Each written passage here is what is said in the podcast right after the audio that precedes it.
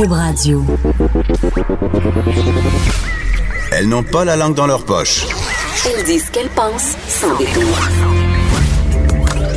Une heure de remise en question et de réflexion. Geneviève Peterson. Vanessa Destinée. Les effrontés. Hey, bon mercredi tout le monde, plus que 12 jours avant Noël. Je sais pas si vous avez sorti les maudits lutins coquins. Chez nous, ils sont en liberté euh, depuis environ, euh, mon Dieu, je dirais 12 jours précisément parce que chez nous, le règlement, c'est pas avant le 1er décembre. Et je sais qu'il y a tout un débat sur les maudits lutins coquins. Pourquoi? Ben parce que c'est gossant, parce que c'est comme euh, une affaire de plus qui se rajoute à la tâche des parents, parce que c'est un autre gadget lié à Noël dont on n'a vraiment pas tant besoin que ça, là, on s'entend? Les lutins coquins, là, c'est les petits lutins que tu caches à différents endroits dans la maison. Est-ce qu'il y en a plusieurs ou Ben, on achète un? Je comprends pas trop. En fait, là. ce que moi j'aime, parce que je suis très chauvine, c'est que c'est un bonhomme de Robert Val qui a inventé ça. Ah? Donc, c'est un grand-père, ouais, qui racontait des histoires de lutins à ses enfants, puis qu'à partir du 1er décembre, les lutins apparaissaient dans la maison et à chaque soir, on en fait le principe de ça. Vanessa, toi qui littéralement vis dans une grotte parce que t'as pas l'air de savoir c'est quoi, euh, les lutins font des mauvais coups, OK? Donc, tes enfants se lèvent et là, l'objectif, c'est de voir quels mauvais coups auront fait euh, les lutins coquins. Et évidemment, euh, à chacun ses mauvais coups, il y a des sites Internet, des blogs pour donner des idées potentielles aux parents parce qu'un moment donné, 24 jours, c'est long jusqu'à Noël. là. Mon Dieu, ça finit plus de finir. Moi, l'année passée, je les ai oubliés dans la maison. Lutin coquin, il a passé toute l'année avec nous. Il a fallu que j'invente toute qu'une histoire pour dire que le Père Noël était pas revenu le rechercher. Mais, fait qu'il y en a un qui, qui habite avec nous Qui en permanence. Le Père Noël l'a rejeté, OK? Parce qu'il y avait des problèmes d'alcool. Parce que chez nous, les lutins, ils font des choses très, très sketch. Le Père Noël est une ordure aussi. Oui, e- effectivement. Euh, le- les lutins coquins, ils font des choses un petit peu, euh, ben c'est ça, un petit peu trash chez nous. Ils, ils- vident les bouteilles d'alcool, ils vident les, les poubelles, ils font. Ils font Mais c'est pour les adultes ou pour les enfants? non, c'est pour les enfants, mais les enfants, ça les fait beaucoup rire que les, nos lutins soient un peu trashos. Puis euh, ma fille Alice a dit Maman, est-ce que tu pourrais arrêter de faire faire des coups de trash aux lutins parce qu'à chaque matin à l'école, ils racontent les, les coups que Oh les lutins non. font. Puis elle dit Je suis un peu gênée. Mère Donc voilà, fin de la partie des lutins. J'espère que vous avez beaucoup de plaisir à la maison avec les lutins. Puis en même temps, un chez Cube Radio, voyons donc. je pourrais amener un lutin coquin, mais je pense que c'est Pierre Carl, notre lutin coquin. Oui, il il fait toujours, dans il fait toujours des mauvais coups sur. Non, il Ah fait toujours des mauvais coups sur Twitter. J'adore ça. mais euh, mais c'est ça. Donc les lutins coquins, gros, euh, c'est un débat quand même assez qui qui fait rage au sein des parents parce qu'il y en a qui sont pour, il y en a qui sont contre. Moi, je dois te dire Vanessa que j'étais farouchement contre. Puis à un moment donné, j'ai abandonné puis je me suis rendu compte que c'est pas si pire que ça. Tu fais juste faire faire. Mais en fait, mon truc, c'est tu sais quoi? C'est quoi ton truc? c'est que je confie tout ça à ma fille plus vieille. La charge mentale du lutin coquin lui incombe désormais. Puis ça la pratique pour plus tard. Non, mais c'est la pratique pour plus tard puisqu'elle est une femme. Toute la charge mentale, Oui, toute la vie au complet va lui incomber. Donc je trouve que c'est une bonne façon de l'introduire au fait de occupe-toi donc tout. Moi, je vais m'occuper Ben, de le, le conditionnement, ça commence à la maison. Hein? Oui. On le dit souvent. Bon, les lutins, c'est des petites poupées. Vanessa, ce matin, je te parle de petites poupées qui sont coquines, mais qui sont pas vraiment Oh, le fun. man. Ouais. C'est très smooth, très smooth. Écoute, euh, euh, CBC a obtenu, en vertu de la loi sur l'accès à l'information, euh, des, euh, des documents euh, de l'Agence des services frontaliers du Canada euh, qui nous révélaient en fait que entre 2016 et 2018, il y a 42 poupées érotiques qui ont été saisies à la frontière. Et là, tu vas me dire, il y a rien Ouais. pour écrire à sa mère, là, on a le droit de faire Non, ce qu'on veut. là. Mais le problème, c'est que ce sont des poupées euh, qui ressemblent à des jeunes filles ou qui sont des poupées à l'effigie d'enfants. Donc, des poupées euh, euh, qui proviennent principalement du Japon, de la Chine et euh, qui ont euh, en fait euh, des seins non développés, euh, qui ont vraiment des caractéristiques prépubères. Donc, Des accessoires aussi, j'imagine. oui, évidemment. On dit qu'ils viennent euh, avec des petites couvertures, euh, des éléments chauffants. Je me demande bien quels sont ces éléments. Je ne vais pas rentrer là-dedans. Ouais. Des petits vêtements. Donc, euh, c'est problématique. Et ces poupées-là sont saisies à la frontière. Et là, euh, je lis ça, puis je me dis, mon Dieu, ça a donc ben tu du bon sens? Hein? Je me dis ça. Mais en même temps, euh, pour avoir fait du euh, bénévolat auprès de des pédophiles pendant quand même six mois, euh, j'en ai souvent entendu parler de ces poupées-là et euh, même au sein des organismes communautaires et des gens qui interviennent avec ces personnes-là, les gens qui ont des déviances, euh, on, on- les, les opinions sont mitigées. Euh, et, les, et quant aux poupées et quant aussi au matériel pornographique juvénile. Et là, attention, quand je parle de matériel pornographique juvénile, je veux pas dire des films mettant en scène de vrais enfants. Je parle de cette tendance, euh, le hentai, si on veut, là, des, des espèces de dessins animés où on pourrait euh, mettre en scène des dessins où on verrait des enfants ou encore des trucs en 3D, des trucs générés par ordinateur en fait, donc qui exploitent pas sexuellement pour de vrai euh, des enfants. Mm-hmm. Donc c'est quand même un débat qui fait rage au sein de la communauté et moi je, je- dois dire que je me place du côté euh, des gens qui pensent que ça pourrait aider certains déviants à ne pas passer à l'acte. Puis il faut savoir qu'il n'y a pas d'études hein, qui démontrent que ces poupées-là euh, euh, favorisent ou, euh, ou encouragent les délinquants sexuels à passer à l'acte en désinhibant, si on veut. Ouais, c'est ça parce qu'il y a deux écoles. Il y a une école qui dit bon ça ça va les empêcher de passer à l'acte et l'autre école dit au contraire. À un moment donné, quand ils vont se tanner de la poupée, ils vont Ouais. vouloir s'essayer sur un vrai enfant. Ben, c'est qu'ils vont vouloir toujours plus, toujours plus. Mm-hmm. Mais quand même, la communauté scientifique et les intervenants auprès de ces personnes-là euh, tendent plus vers ma position. Tendent plus pour dire que ça fait un effet catalyseur, que ça fait un effet catharsique, euh, que ça peut euh, justement aider les délinquants à contrôler leurs pulsions puis à pas les actualiser sur de vrais enfants. Euh, mais c'est clair que moi, comme mère, tu sais, il y a la mère de famille puis il y a la personne rationnelle en moi qui essaye de penser puis de se dire, OK, tu sais, c'est correct, mais le côté maman, c'est sûr que de savoir qu'il y a des gens excités sexuellement par des enfants qui vont se masturber dans des poupées d'enfants ou regarder des films, même si c'est des films euh, en 3D, même si ce sont des dessins animés, même s'il n'y a pas euh, d'enfants exploités, ça encourage quand même un imaginaire érotique euh, qui est problématique. Et Puis- ça veut pas dire que les personnes consomment pas aussi des films mettant en scène des vrais enfants. Là. Exactement. Il faut garder ça en tête aussi. là. Donc, le ça nous- matériel, c'est très large. ça nous prémunit contre absolument Et rien. on rappelle qu'en vertu du code criminel, tout ce qui est la pornographie juvénile, c'est toute représentation photographique, filmée, vidéo ou autre, Oui. dont ces fameuses poupées, réalisées ou non par des moyens mécaniques ou électroniques, Mhm. dont euh, la représentation le représente des personnes qui ont en bas de 18 ans. Aux États-Unis, ils sont pas interdites ces poupées-là, euh, mais il y a un projet de loi qui est en cours pour essayer euh, de le faire. Au Royaume-Uni, le commissaire britannique à l'enfance a blâmé le géant Amazon pour avoir facilité la vente de tels objets. Donc c'est sûr que éthiquement c'est un peu c'est un peu problématique, mais ça relance aussi tout le débat autour de la pédophilie comme une orientation sexuelle. Oui. Parce qu'il faut savoir, et là je sais que c'est très choquant pour les gens qui nous écoutent, puis même moi ça me choque, mais il faut quand même euh, réaliser que c'est quelque chose qui, qui dont on discute en ce moment. Euh, la communauté scientifique discute de tout ça, et mais aussi les délinquants sexuels aussi se servent un peu euh, de cette euh, de cette nouvelle tendance, si on veut, de présenter la pédophilie comme une orientation sexuelle normale entre guillemets euh, pour se justifier. Et là c'est vraiment vraiment problématique parce que moi j'ai entendu des choses quand j'intervenais auprès d'eux comme ben écoutez euh, dans les années 70 euh, l'homosexualité était considérée comme une voilà. Là, à mon sens, on glisse dangereusement sur un terrain Absolument. qui est excessivement Un problématique. enfant ne peut pas donner son consentement. C'est la différence entre un adulte et un enfant. Ça repose sur la notion de consentement, tout simplement. Ben, c'est la différence. Un consentement éclairé. Exactement. Donc, c'est la différence fondamentale. Donc, que la pédophilie soit ou non une orientation sexuelle.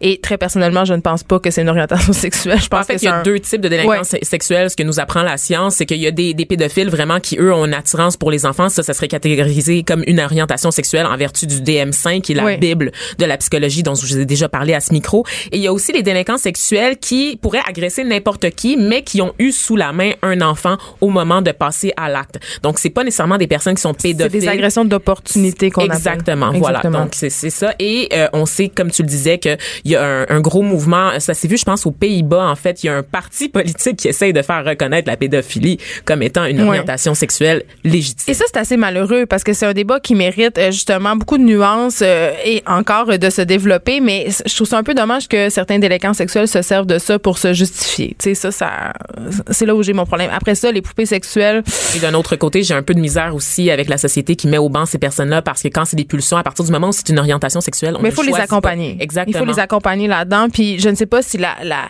la production de poupées sexuelles ou de matériel pornographique euh, 3D ou euh, animé mettant en vedette Mm. euh, des enfants ou des personnes qui ont l'air prépubères euh, est une bonne ou une mauvaise chose. Mais ma tendance non répressive aurait, aurait- j'aurais tendance à penser que bien accompagné, quand une personne est, est bien encadrée dans cette affaire-là, ça peut euh, faire euh, plus de bien que de mal, généralement. Et c'est une question qu'on va être amené à se poser de plus en plus parce qu'on le sait, la réalité virtuelle Ben prend oui. de plus en plus de place dans notre vie. Puis la Donc, technologie, la ces poupées-là, ils sont, tu sais, qui se vendent entre 50 et 8000 dollars, faut Ouais, le dire. ouais. euh, Ces poupées-là peuvent être très réalistes. Mais même la vidéo, tu sais, le VR, là, Ouais. avec les lunettes, les gants, puis tout ça, où est-ce que tu peux avoir des contacts aussi Oui, simulés. ça va devenir, ça va Ça devenir une va question un à laquelle il va falloir sur laquelle il va falloir se pencher. Vanessa, tu nous parles de Gilbert Rozon. Oui. Tout le monde en parle, mais je pense qu'il faut en parler. Oui, on est toujours dans les cas d'inconduite sexuelle, euh, toujours dans la notion de consentement. hein. Ici, des femmes qui ne l'auraient pas euh, accordé selon les allégations à Gilbert Rozon. Euh, donc, euh, vous avez sûrement vu passer dans l'actualité cette grosse nouvelle, une espèce de bombe. Neuf dossiers qui sont écartés par le directeur des poursuites pénales et criminelles du Québec euh, parce que la preuve est jugée insuffisante pour mener à terme les plaintes. Il y a une vingtaine, une vingtaine de femmes jusqu'à présent qui ont porté plainte là, dans ce dossier là, qui oppose Gilbert Rozon à entre autres une action collective qui s'appelle les Courageuses et d'autres d'autres femmes également.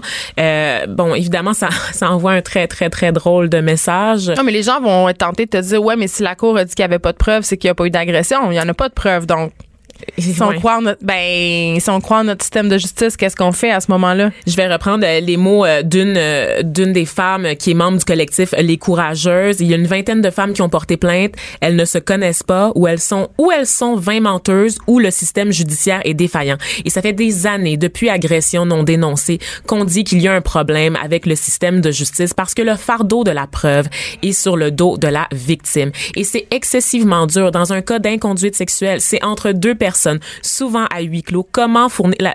Enlevez-vous l'image là, du viol glauque dans une Il faut le ruelle. prouver hors de tout doute. Il faut c'est ça le problème. exactement. Donc souvent on le sait, la plupart des agressions sexuelles arrivent euh, avec des, des gens qui se connaissent déjà.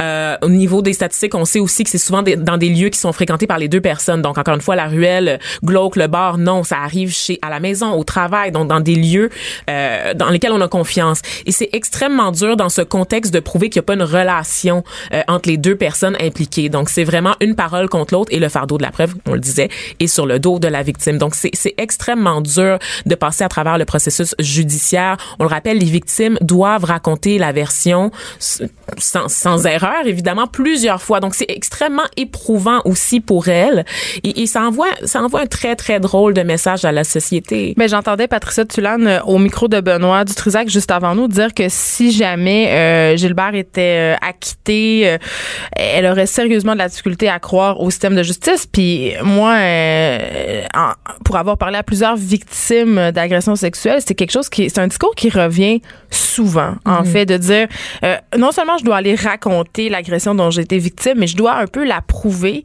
Euh, puis après, ben souvent c'est écarté. Tu sais, souvent on n'est pas prise au sérieux. Souvent, ben faute de preuves, justement parce que évidemment, comme je le disais tantôt, il faut faire la preuve hors de tout doute. Puis c'est excessivement difficile dans un contexte où il y a eu des relations sexuelles. Euh, puis c'est pas tout le temps noir ou blanc Non. hein, ces affaires-là. Tu sais, parfois la personne peut avoir suivi euh, l'homme ou la femme jusque chez lui ou chez elle, euh, puis avoir voulu euh, en quelque part cette relation-là, puis après ça change d'idée. change d'idée en cours de C'est- route. C'est ne une zone très très non grise. aussi parce qu'on dit souvent maintenant dans le cas du consentement, il faut pas juste se fier au non, il faut aussi évaluer l'état physique de la personne, l'état mental de la Exact. personne. Est-elle en mesure de consentir? Qu'est-ce qu'il nous, qu'est-ce que nous dit son non verbal, son attitude? Et tout ça, c'est très flou encore. Mais une là, c'est quoi les, les prochaines étapes dans le dossier euh, Roson, Vanessa? Ben là, euh, en ce moment, le, le DPCP continue d'entendre euh, Des témoignages. Des témoignages. Donc aujourd'hui, donc on devrait savoir euh, ce qu'il advient des plaintes restantes. Il faut dire aussi que dans ce dossier, dans ce cas-là, il y a beaucoup de plaintes aussi qui ont été formulées parce que les actes se seraient produits à l'extérieur du pays. Mm. Donc à ce moment-là, ça,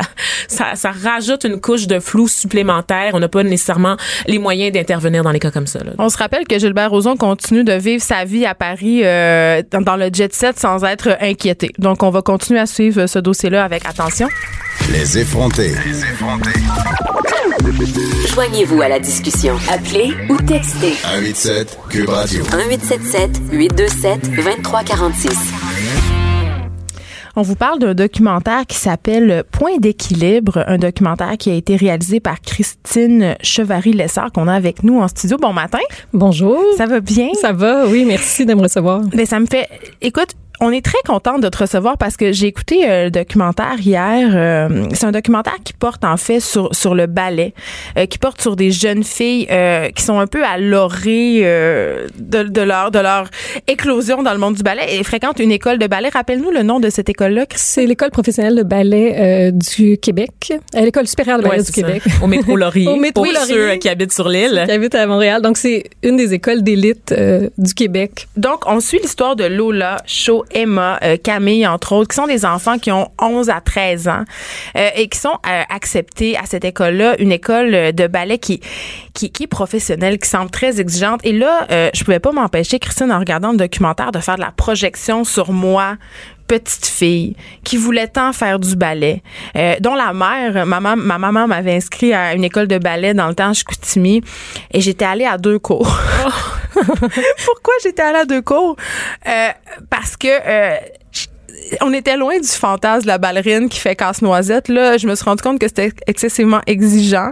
Euh, et on avait beaucoup parlé de mon corps et ça m'avait complètement, euh, ça m'avait complètement fait perdre ma confiance. Donc, j'étais partie. Mais euh, raconte-nous un peu l'histoire euh, de ce de ce documentaire, Christine? Euh, ben moi, j'ai voulu entrer euh, dans ce monde clos où peu de gens ont accès à l'école professionnelle de ballet euh, parce que je voulais explorer justement la fin de l'enfance euh, et euh, la transition vers l'adolescence euh, parce que pour moi, le monde de l'enfance, c'est le monde de tous les possibles. On dirait qu'on peut tout, on pourrait tout faire. Mais c'est le rêve de la ballerine. C'est entre autres pour quelques, ben en fait plusieurs jeunes filles et depuis que je travaille sur ce documentaire, beaucoup de femmes viennent me voir me dire me dire quand j'étais jeune, je rêvais Ben oui. d'être danseuse de ballet aussi. Euh, mais je trouvais ça particulièrement intéressant parce que justement, quand t'es enfant, tu penses que tout est possible, puis tranquillement, tu te rends compte c'est quoi la réalité. Puis là, je me suis dit, est-ce que ça, ça pourrait pas être intéressant de, de voir avec des jeunes euh, qui euh, ont le fantasme de devenir danseurs, qui ça c'est une illusion de légèreté, c'est comme anti-gravité. On dirait que ça a l'air facile, mais en fait, quand tu découvres qu'est-ce qu'il y a comme travail derrière ça, euh, ben là, c'est- intéressant de voir comment euh, comment les jeunes vont réagir à ça. Là. Tu sais, tu dis, ça a l'air facile, puis c'est vrai quand on regarde euh, un, un spectacle de ballet ou quand on regarde des, euh, des ballerines ou des danseurs de ballet à l'œuvre, euh, ils ont l'air légers, ils ont l'air souples, ils sont souriants. Et on va écouter un petit extrait euh, du documentaire qui nous montre que c'est un petit peu pas ça qui se passe pour vrai. Ils disent toujours comme même si t'as mal, souris. Il faut jamais montrer que t'as mal. Faut montrer que t'es heureux même si tu souffres. Et mon cœur de mère a fait trois tours quand j'ai entendu ça. Mais c'est sûr que tu C'est pas le- l'apanage du ballet, bien sûr, de de, de pas montrer sa souffrance en, en sport, c'est largement répandu. Euh, ben, je pense que ah, dans tout type de sport, euh, en fait, tu peux faire des grimaces si t'as mal. C'est juste que en ballet, t'es en représentation artistique. T'es sur une scène. Oui. Donc, c'est sûr que si tu veux donner justement cette illusion de légèreté puis de facilité, puis euh, tu sais sur les pointes que ça a l'air comme facile, puis que toi, tu, toi aussi tu prends filer des pointes, puis tout ça. Euh, mais en fait, non, mais tu dois sourire. Mais quand, Tu quand- donnes un spectacle. quand ils enlèvent leurs souliers, on le voit que c'est pas facile parce qu'on les voit retirer leurs pointes justement et là euh, on les voit euh, se mettre se bander les pieds là où ils vont avoir des ampoules, il y en a qui ont les pieds en sang, il y en a qui ont les orteils euh, les ongles d'orteils cassés, tu sais c'est quand même un sport qui est très très exigeant. Puis je veux revenir sur une chose importante que tu as dit qui est vraiment bien réussie dans le documentaire, tu parlais euh, de ce moment de transition entre l'enfance et l'adolescence. Ça c'est particulièrement réussi dans le documentaire et frappant. Euh, ce sont des enfants, euh, ce sont des jeunes filles pour la, la majorité d'entre elles qui ont 11 ans, donc qui glissent tranquillement euh, dans l'adolescence. Et il y a vraiment cette opposition entre le monde de la rigueur de l'école du ballet et leur enfance. On les voit qui pratiquent des heures, des heures, des heures, puis après elles jouent aux poupées. Oui, ben c'est euh, ça les plus petites de moi c'est un programme professionnel, ça va jusqu'au cégep. Mais moi j'ai choisi de filmer les plus jeunes de l'école. Mais pourquoi? Ben justement parce que je trouvais ça intéressant le, le la, la fin de l'enfance où t'es- c'est le mélange de l'enfance qu'on associe à une période assez libre et insouciante et en fait le travail professionnel. Donc on, attend de toi que tu arrives à l'avance, que tu arrives préparé, que tu travailles fort, que tu donnes ton 150 200% comme disent Que tu te fasses un beau chignon. professeurs, que tu te fasses un chignon impeccable. Oui. Que tu acceptes la critique. Là, on est loin euh, de tout le monde reçoit une, étoile à la fin de l'activité, tu sais. Oui, c'est cruel. Il y a un processus quand même d'audition. Euh, tu sais, quand euh, on les voit, il y a une très belle scène où euh, les jeunes filles auditionnent pour le rôle de Clara dans Casse-Noisette. Puis le metteur en scène dit là, si vous n'êtes pas choisi, ne pleurez pas.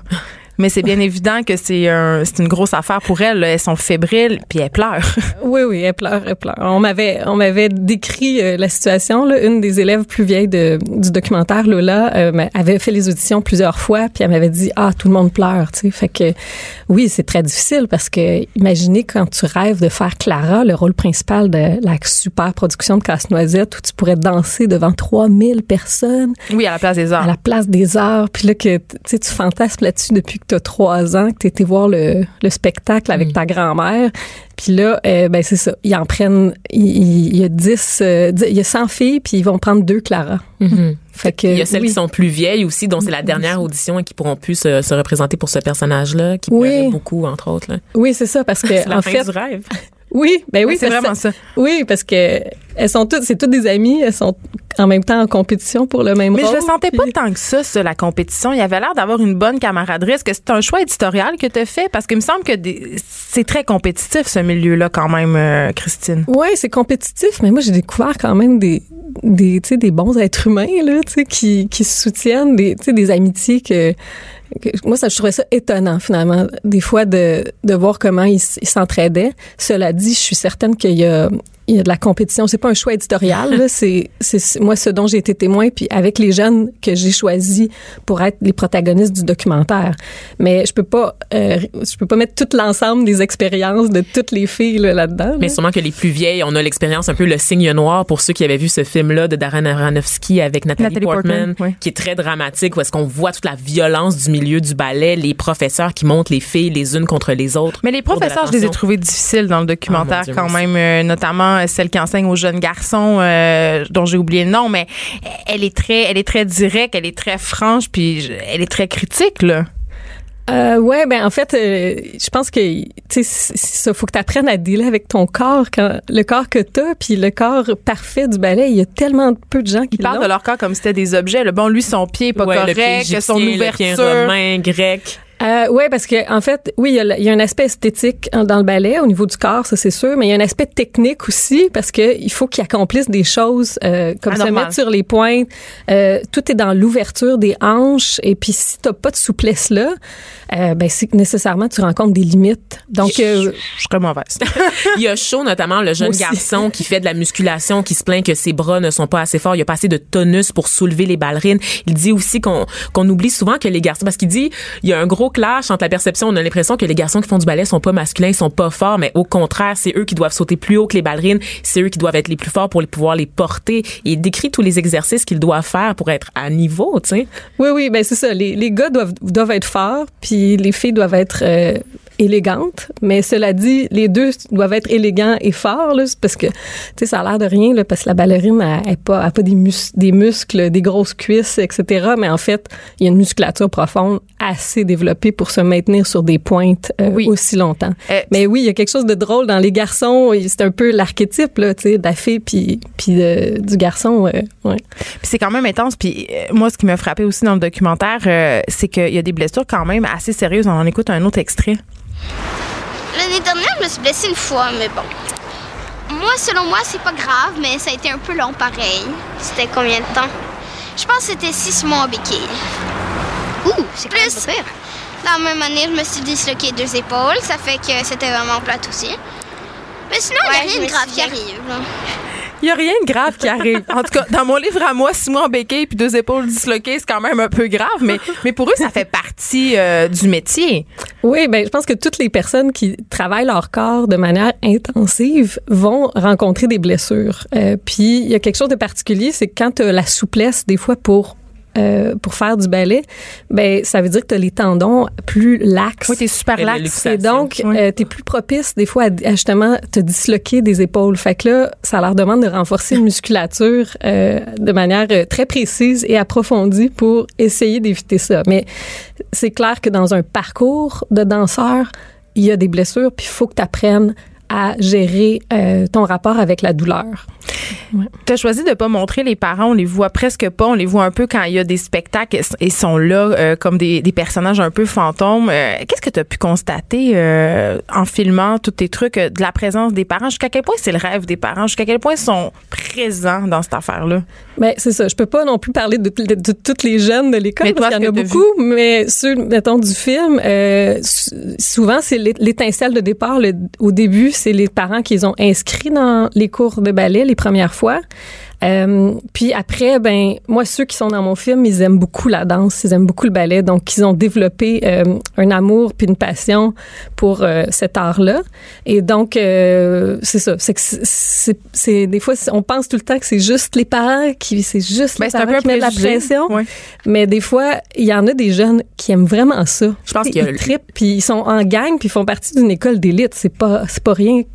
Il y a Lola, justement, dans le film, qui dit à un moment donné que la danse, c'est la seule façon qu'elle arrive à montrer de l'émotion. C'est à travers la danse qu'elle arrive à s'exprimer parce que sinon, elle n'est pas capable. En fait. Ouais. Euh, Ben, c'est intéressant. Ben, je suis pas sûre qu'elle dit que c'est parce qu'elle est pas capable autrement, mais Ben, ouais. je pense que effectivement la, la danse c'est une façon de, de s'exprimer. Euh, c'est drôle parce qu'il y a quelque chose. Des fois, la danse c'est quelque chose de libre. Tu sais, le corps est libre puis il peut bouger, euh, tout ça. Puis d'autres fois, ben la danse c'est apprendre quelque chose qui est dans la contrainte. Euh, moi, je trouve ça intéressant. euh, de pour eux là, ils, ils passent de l'un à l'autre. Puis tu sais, par exemple, Lola a fait, fait de la danse classique. Puis le vendredi soir, elle, parce que c'est pas assez, elle va faire du hip-hop. Sais, Mais c'est un mode de vie, mais on le voit, tout, est axé là-dessus. Puis euh, à cette école, évidemment, ils doivent suivre leur parcours académique, donc ça prend excessivement euh, euh, de rigueur. Et moi, je veux revenir sur l'aspect euh, compétitif de, Ouais. de toute cette affaire-là parce qu'on peut pas passer à côté. Je sais, on l'a vu, elles sont amies, il n'y a pas l'air d'avoir d'animosité entre elles, mais quand même. À la fin de tout ça, je veux dire, il y en a une ou deux qui vont peut-être faire peu, carrière. ouais. Tu sais, C'est beaucoup d'appelés, peu d'élus. Mhm. Et euh, il y a un autre extrait que j'avais envie qu'on écoute par rapport justement à la sélection, au choix dont elles font l'objet assez régulièrement. Mhm. Quand tu croises le regard du jury à la barre, c'est vraiment stressant parce que tu te dis Oh non, il est en train de me regarder. Qu'est-ce qu'il regarde? Des fois, tu sais qu'il est en train de regarder ta faiblesse, mettons, tes pieds. Fait que là, tu te dis Oh, faut vraiment que je me force. Je vais faire les plus beaux pieds que je peux.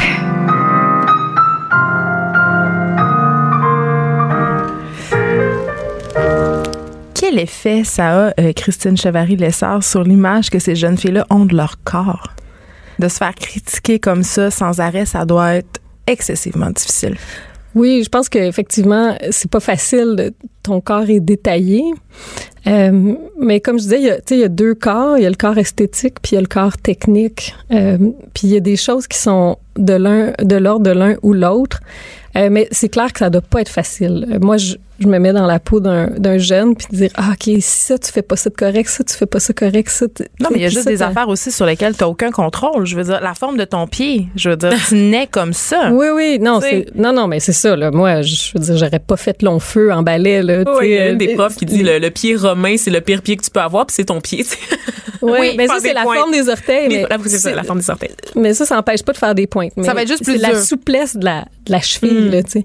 Mais oui, c'est difficile parce que, dans le fond, tu peux avoir toutes sortes de rêves, mais dans le fond, ton corps a, est comme il est. Tu sais, tu peux le travailler jusqu'à un certain point, Hmm. mais aussi, tu rencontres des limites. Fait que, euh, oui, c'est quelque chose d'être devant un miroir toute la journée, puis d'avoir quelqu'un qui manipule euh, qui manipule ton corps, mais en même temps, des fois ils ont- sont capables d'avoir une distance puis de l'humour. Mais moi, je suis aussi beaucoup inquiète par Kim Kardashian puis l'image que tu sais, je, je suis inquiète. Ah oui, de- mais c'est clair que ça fait des, partie des de vedettes Oui. euh, botoxées. euh. Oui, ça fait partie de- d'un peu de, de ce problème qu'on a avec l'image. Euh, Puis je- le ballet n'est pas le seul euh, le seul responsable des troubles de l'image, mais ce qui ressort de ce documentaire-là, euh, en terminant, c'est vraiment la grande sensibilité. Voyez-le, ok, ça s'appelle Point d'équilibre. Ça va être, euh, ça va être diffusé là, à partir du 14 décembre dans plusieurs cinémas de Montréal, de Québec, euh, de Sherbrooke. C'est vraiment un documentaire à voir. Même si vous vous intéressez pas au ballet, là, c'est très sensible. On a accès à un monde justement clos, un monde fermé. Puis si vos enfants font de la danse ou veulent faire de la danse, c'est à aller voir avec eux. Merci Christine Chevary-Lessard pour Merci. ce merveilleux documentaire. Merci beaucoup. Restez branchés. De 9 à 10. Geneviève Peterson. Vanessa Destinée. Les effrontés. Alors, on est avec Isabelle Gontier, euh, aka Madame la directrice, Oui. euh, qu'on aime beaucoup. Et on lui a demandé de voir le documentaire Point d'équilibre dont on vient juste de parler. euh, parce qu'il y a un petit bout au début du documentaire où euh, on parle du processus d'admission euh, à l'école de ballet, Isabelle. Et il y a des parents qui appellent pour savoir pourquoi leurs enfants n'ont pas été pris. Ça m'a interpellé beaucoup. Dès le début du documentaire, c'est drôle que tu me parles de ça parce que c'est un des points, moi, qui m'a euh, tout de suite interpellé. J'ai vu beaucoup de liens avec le travail que je fais, comme, bon, puis mes collègues, là, dans, l'éducation, des parents qui appellent, qui questionnent, qui veulent savoir pourquoi. Puis ça m'a amené à vous parler de, euh, ben, j'ai des exemples, je vais vous en parler, de, de, de types de parents qui me contactent, justement, pour, pour savoir, par exemple, mon enfant est refusé, comment est-ce que je peux contester ça, ce processus-là? Qu'est-ce que je peux faire? Pour parce qu'ils sont renverser. trompés. C'est sûr qu'ils n'ont pas vu mon enfant euh, était pas bien cette journée-là. Il s'était passé telle chose la veille. C'est les parents rois un peu, là. Ben, je pense qu'on est dans une. euh, on, on, on entend beaucoup de choses, puis on en parlait un peu dans, dans, dans la pause tantôt. Puis les parents, je, je pense, on veut le meilleur pour nos enfants. Ben, je pense qu'on est dans une culture où on essaie d'aplanir aussi toutes les différences, où on fait croire beaucoup aux enfants et aux parents euh, que tout le monde a sa chance égale et qu'à force de travailler, on va y parvenir. On, est très peu enclin au Québec, en tout cas, à dire que les- gens ont pas tous le même talent, ont pas tous le même potentiel. Donc, euh, je pense que ça participe un peu de cette culture-là, là, de Il y a un double discours. Ben, Il y a un double discours euh, constamment, partout. Euh, si tu travailles fort, tu vas réussir. Mais en même temps, on, on est limité aussi. Il y a des obstacles qui se présentent. C'est ça. Puis ça m'amène beaucoup à, à- Puis les parents, dans le fond, que je rencontre, un parent, comme je vous le dis, là, qui me communique avec moi pour avoir les conseils de Madame la directrice pour voir comment est-ce que je, que je, je peux contester. On me demande des conseils là-dessus ou encore euh, comment faire pour mettre les chances, toutes les chances à mon enfant d'être admis dans telle école? Secondaire. Là, c'est beaucoup ça là, qui se passe en, en ce moment dans des appels que j'ai. Puis le, le, le point, moi, qui me fait beaucoup réfléchir, c'est la différence entre persévérer et persister. C'est-à-dire? Ben persévérer, ça vient davantage de l'intuition. Ça vient davantage de on, on persévère parce qu'on sent en dedans, on le sent euh, spontanément que c'est bon pour notre enfant. Alors que ça peut être subtil la différence, mais persévérer c'est davantage dans la performance. Je le vois davantage dans une dans une performance. Puis il faut se questionner, je pense comme parent, savoir pour qui et pourquoi je veux que mon enfant aille à telle école ou à tel endroit? Est-ce qu'on peut euh, penser, Isabelle Gontier, euh, par, euh, par rapport à un parent qui aurait investi beaucoup d'argent euh, dans un sport, exemple la gymnastique, le patin artistique, le ballet, Le ski. tout ça, tu sais, que- qu'un parent peut justement être enclin à encourager plus plus que le client demande, si on veut son enfant pour rentabiliser son investissement, pour pour dire, ben on n'a pas tout payé, on n'a pas tout fait ça pour rien, tu vas continuer, puis tu vas voir, tu vas t'en rendre compte que finalement t'aimes ça. Ben, le titre du commentaire, là, le, le, le titre du documentaire, Point d'équilibre, je trouve que c'est parlant. Il est où l'équilibre là-dedans? Puis je pense que le rôle du parent, c'est beaucoup de prendre un recul sur ce qu'il fait vivre à son enfant pour toujours être gardien un peu que la décision que l'on prend chaque jour d'accompagner notre enfant dans son développement réponde toujours aux besoins de notre enfant et pas aux besoins du parent. Oui, mais en même temps, euh, c'est normal d'avoir des moments de découragement quand on est un sportif. Si Oui. tu fais du ballet de haut niveau, si tu fais euh, du patin, du patinage artistique ou du hockey ou du football, de passer à travers des passages à vide, c'est comme un passage obligé pour tout sportif. Comment, comme parent, on fait la différence entre mon enfant atteint sa limite, justement, il est plus Mm-hmm. en équilibre et euh, c'est juste un, un dur moment passé, je dois l'encourager. C'est quoi les signaux qui font qu'on qu'on voit justement cette limite-là être atteinte? Mais je pense qu'il y a la la est-ce que ça, ça dure longtemps dans le temps? Est-ce que ça persiste dans le temps? L'intensité aussi de ça. Est-ce que c'est très intense? Est-ce que ça diminue avec le temps, l'intensité? Je pense qu'il faut être à l'affût puis observer souvent ce qui se passe. Parce que moi, ce que je remarquais, là, j'ai, dans le, dans le documentaire, il y a des commentaires des enfants, puis tu sais, c'est des enfants avant tout. Oui. Des enfants puis des adolescents avant tout qui font un sport, qui, on sent la passion, on sent qu'ils aiment ça. Puis on voit des questionnements que des enfants ont, même s'ils sont pas dans l'élite, mais ils ont des questionnements d'adolescents, euh, à savoir, ils se comparent, euh, ils regardent comment l'autre performe. Ça se passe partout. Mais la différence, c'est juste que où ça va dans le perfectionniste.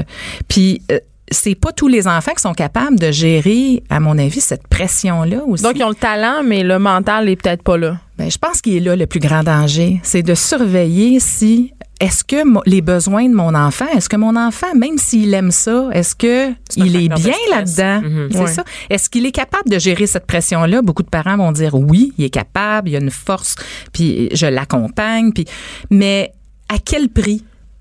À quel prix il a euh, cette capacité aussi de gérer ça? Moi, je suis convaincue qu'il y a des enfants qui sont très bien dans des modèles comme ça puis qui en ont besoin, mais il y a aussi des enfants qui sont à risque puis il faut surveiller. Donc, qu'est-ce que tu leur dis à ces parents-là qui veulent contester des décisions d'admission? Parce que les gens qui admettent les, les enfants à ces écoles-là, ils savent qu'est-ce qu'ils font. Ils en ont vu des enfants. Ils, ils sont conscients des exigences de leur programme. Donc, pourquoi un parent veut contester? Ben c'est tout est là, hein. C'est pas finalement à chaque fois que j'arrive en conseil avec un parent, on sort toujours un peu de la raison première pour laquelle ils viennent. Dans le fond, on, on s'en va un peu en arrière de ça pour pour essayer de voir qu'est-ce qu'il y a en dessous de cette persistance là ou de cette persévérance là. Un de de prendre le recul pour savoir ben un pourquoi je le fais. Est-ce que je le fais pour moi parce que j'ai toujours rêvé de ça pour mon enfant? Est-ce que mon enfant veut le faire par plaisir? Est-ce qu'il se développe là-dedans? Puis, dans le fond, de, de contester, c'est un, le parent, là, il a le droit de demander pourquoi. Quand il appelle à l'école de ballet pour savoir, connaître les raisons, je pense que c'est intéressant pour le parent de le savoir. Alors oui, demander, mais aussi de prendre un recul aussi, puis tout est parfait, je me dis aussi dans la vie. Si cette décision-là est arrivée à ce moment-là, ben peut-être que l'année devant eux va leur montrer si c'est le temps de- d'essayer à nouveau l'année prochaine ou de prendre un recul puis prendre une décision complètement différente Oui, parce que c'est quoi les, les perspectives quand tu te fais dire non? Il faut apprendre aussi à servir de bord, tu sais? Ben, moi, je pense que c'est une opportunité pour regarder autrement les choses aussi pour le parent, d'être capable justement d'apprendre à, à, à voir comment est-ce que son enfant va se relever de ça, puis nous aussi comme parents, comment est-ce qu'on va, euh, comment on va en tirer profit de cette euh, de cette épreuve-là? Puis là, madame, euh, la madame la directrice, là, c'est le moment où je vous vois parce que vous êtes la directrice. Euh, vous aviez des cas dont vous vouliez parler avec nous aujourd'hui? Ben oui, c'est ça. J'ai j'ai justement un parent là, puis ça c'est ça. C'est récent d'ailleurs, un parent qui m'appelle pour justement voir, il veut préparer son enfant, il visite des écoles secondaires, le parent a une euh, une préférence pour une école en particulier après avoir fait les visites. Et là l'école qui veut, le parent euh, ben son enfant ne, ne il y a, il y a une veut pas y pige, aller? il y a une pige qui se passe. Ah ben là, ça m'est arrivé, moi. Bon, alors l'enfant, Ah. l'enfant n'a pas été pigé et devra faire un examen, tout ça. Puis le parent veut mettre le plus de chances possible pour que son enfant aille à cette école-là malgré ses difficultés d'apprentissage. Et là, ben, il y a souvent des parents qui veulent ça aussi. Fait que ça nous amène justement à réfléchir ensemble au pourquoi.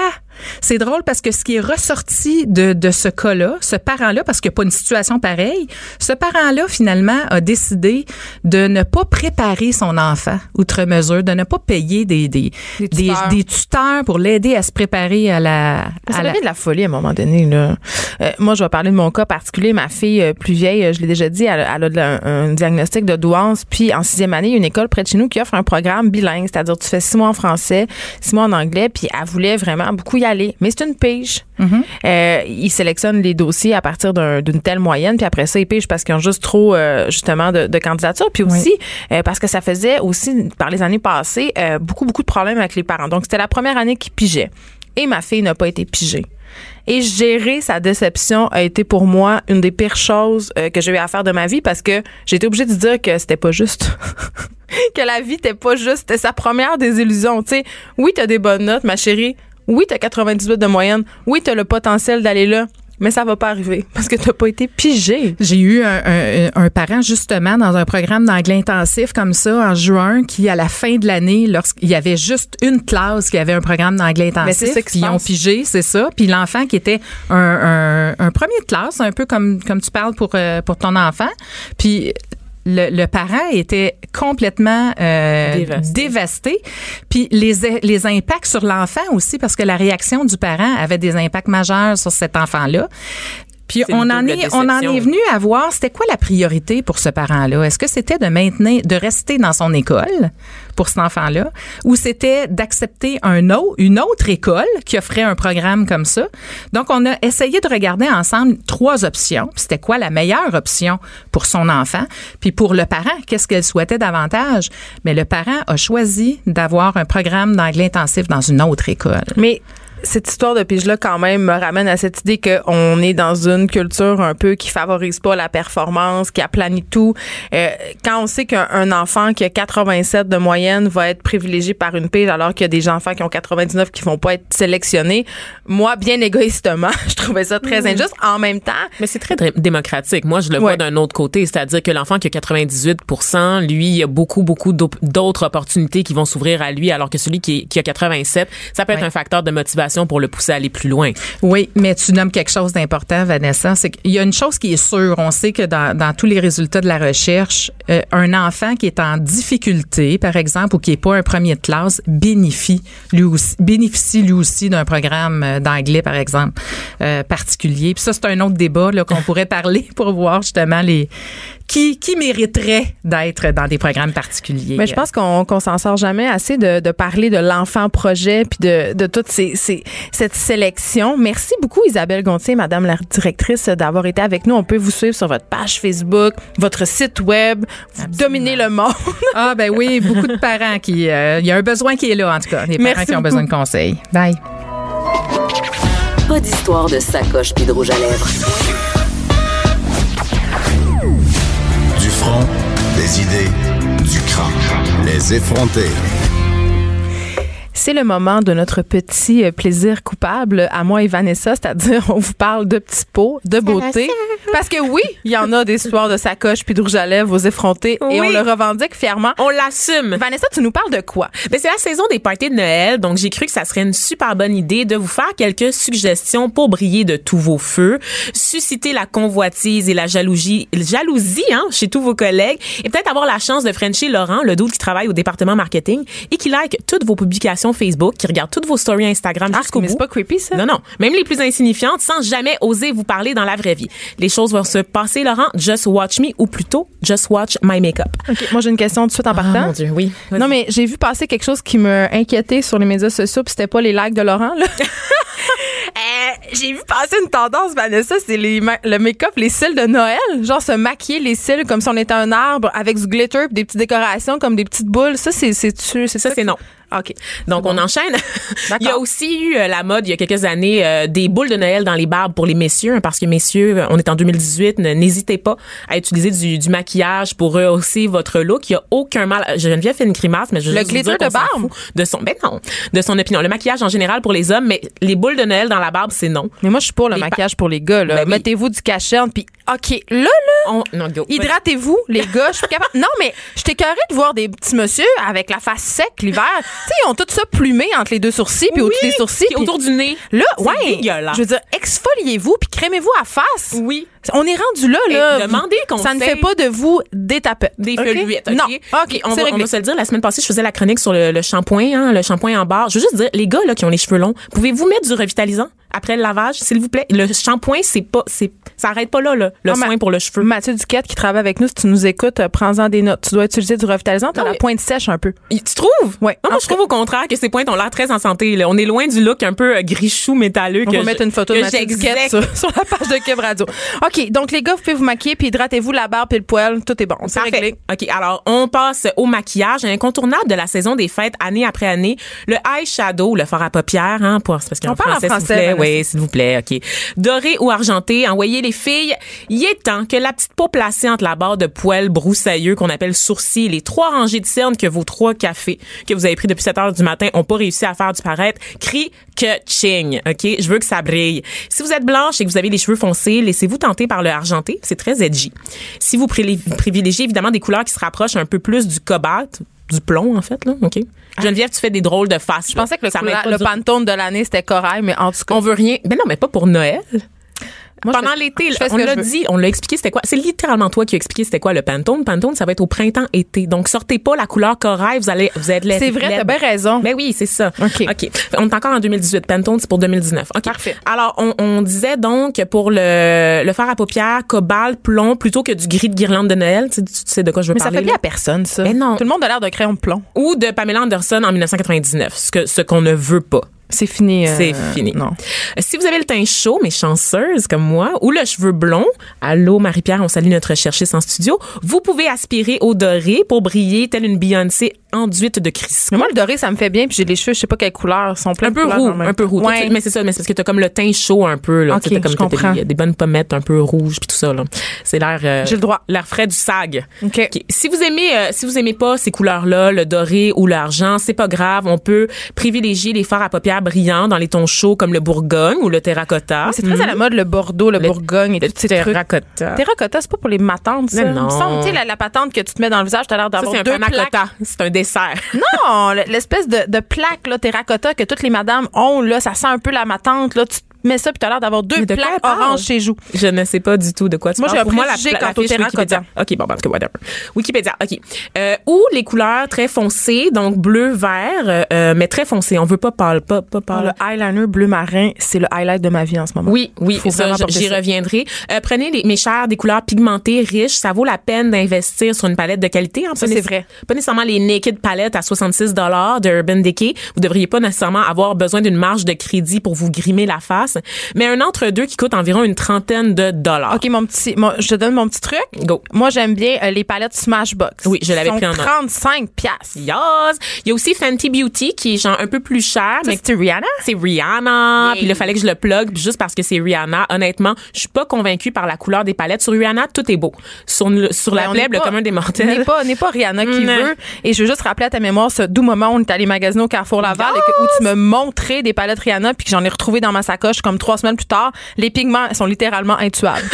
Donc, si tu veux du pigment qui dure, les- la palette Rihanna, mais Smashbox, ça dure quand même euh, toute Oui. la journée. Il y a aussi Morph que je viens de découvrir. Morph. Morve. Morph. Ah!